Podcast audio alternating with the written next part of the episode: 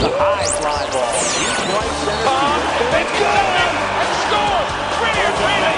Rogers over the middle. What a throw, Jennings! All right, we got our sports update. Uh, joining us once again from the Yonhap News Agency, Big U Yoo Jee-ho. Hello.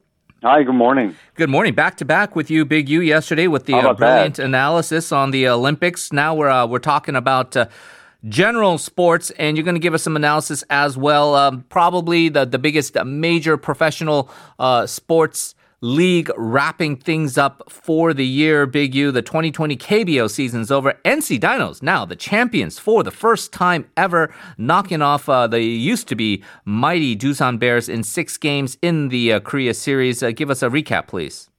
Sure. Well, Game Six was uh, back on Tuesday with the Dinos prevailing four to two to win the series four games to two for their first championship. You know, they were the best team in the regular season, uh, and they won the final three games of the Korean series pretty convincingly, allowing just two runs. Uh, the Dinos looked a little bit uh, wobbly after losing games two and three, but starter Drew Rucinski came out of the bullpen to save Game Four, recording the final eight outs. Uh, they pulled even in the series. Then starter Koo Chang Mo, uh, outstanding in Game Five, start seven shutout innings for a uh, victory, five nothing there, and then Game Six, three nothing. Uh, actually, Game Five uh, was three nothing, and then Game Six uh, just seemed like a formality because the Doosan Bears offense has dried up so much.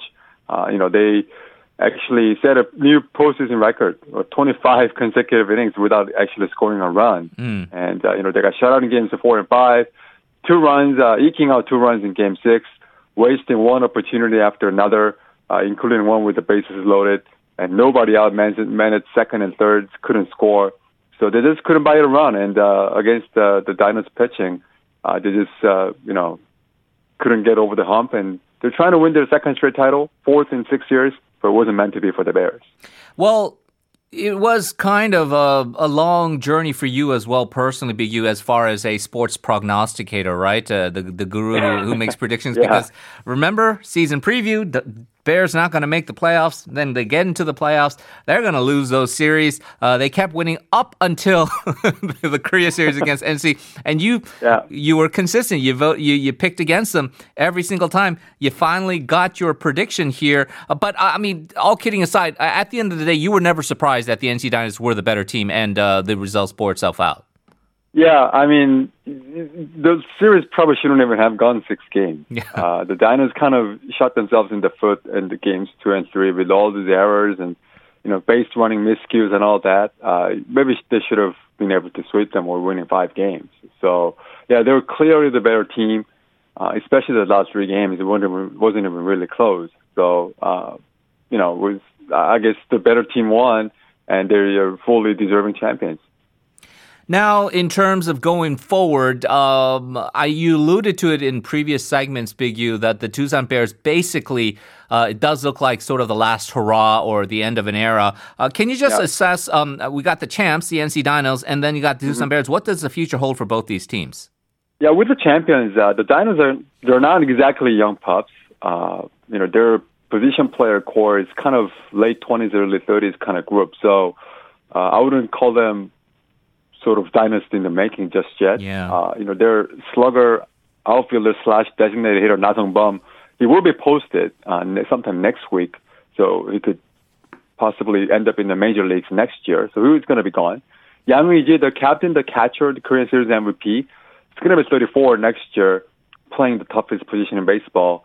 Um, so I mean, you know, he had a great year this year, but uh, chances are he's probably going to hit decline at some point in the next year or two.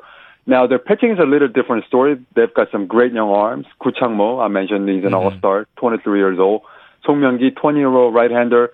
Uh, you know, five shutout innings, game four. Came out of the of of the bullpen in game six. So those two are the key pieces going forward for them. Young 20s, uh, great starting arms there. But uh, again, the position players uh, not exactly young. With the Bears, uh, their run I think probably has come to an end. They've got eight pending free agents. Uh, let's see how many of them actually, you know, stay put. Uh, but uh, their entire starting infield could be uh, could be gone from the team come next year. So uh, they're going to have to kind of retool, rebuild, I guess. Uh, and there's also huge turnover with the coaching staff as well. So and the ownership is not exactly flush with flush with cash. Uh, it's going to be a difficult winter. I, think for the Bears.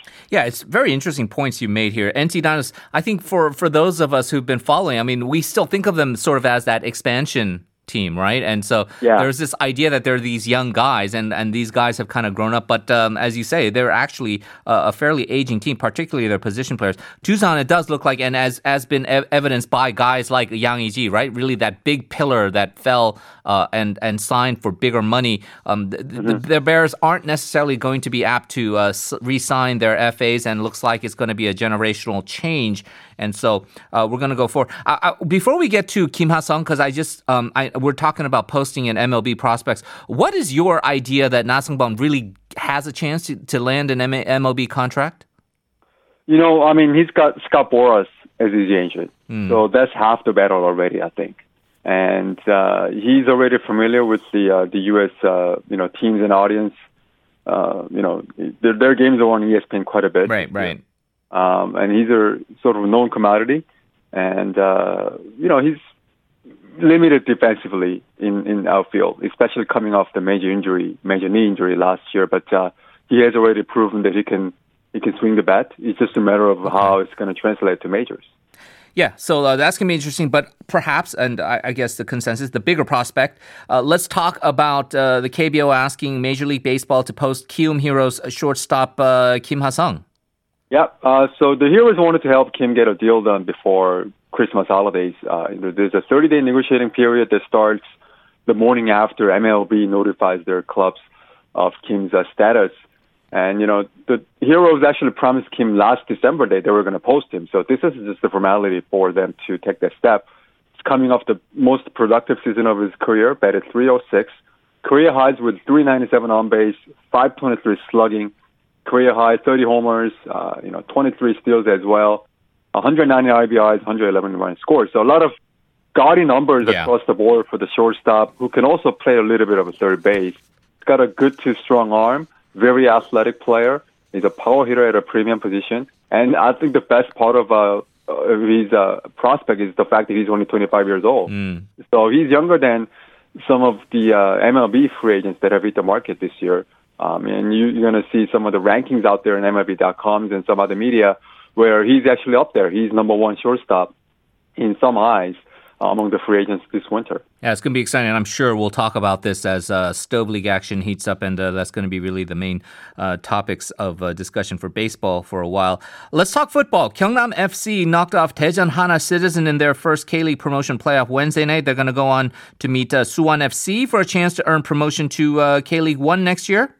Yep. So Suwon versus Gyeongnam, the winner gets the promotion to the K League One for next year. The loser stays put in the second division. Uh, Gyeongnam only needed a draw against the Daejeon in their playoff match because they were the higher seed, and they they got exactly that one-one draw. And Gyeongnam caught a few lucky breaks. Uh, Daejeon scored first, and then Gyeongnam tied. And Daejeon took a penalty. Uh, first one by Bruno Baio was successful, but it was actually called off because one of his teammates, Iguro, snuck into the box before the goal was scored. So he had to retake the shot. He missed it.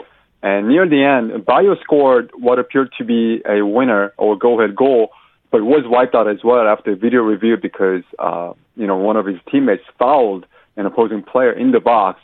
So it was disallowed. And Gyeongnam, you know, they got pretty fortunate to advance to the final playoff.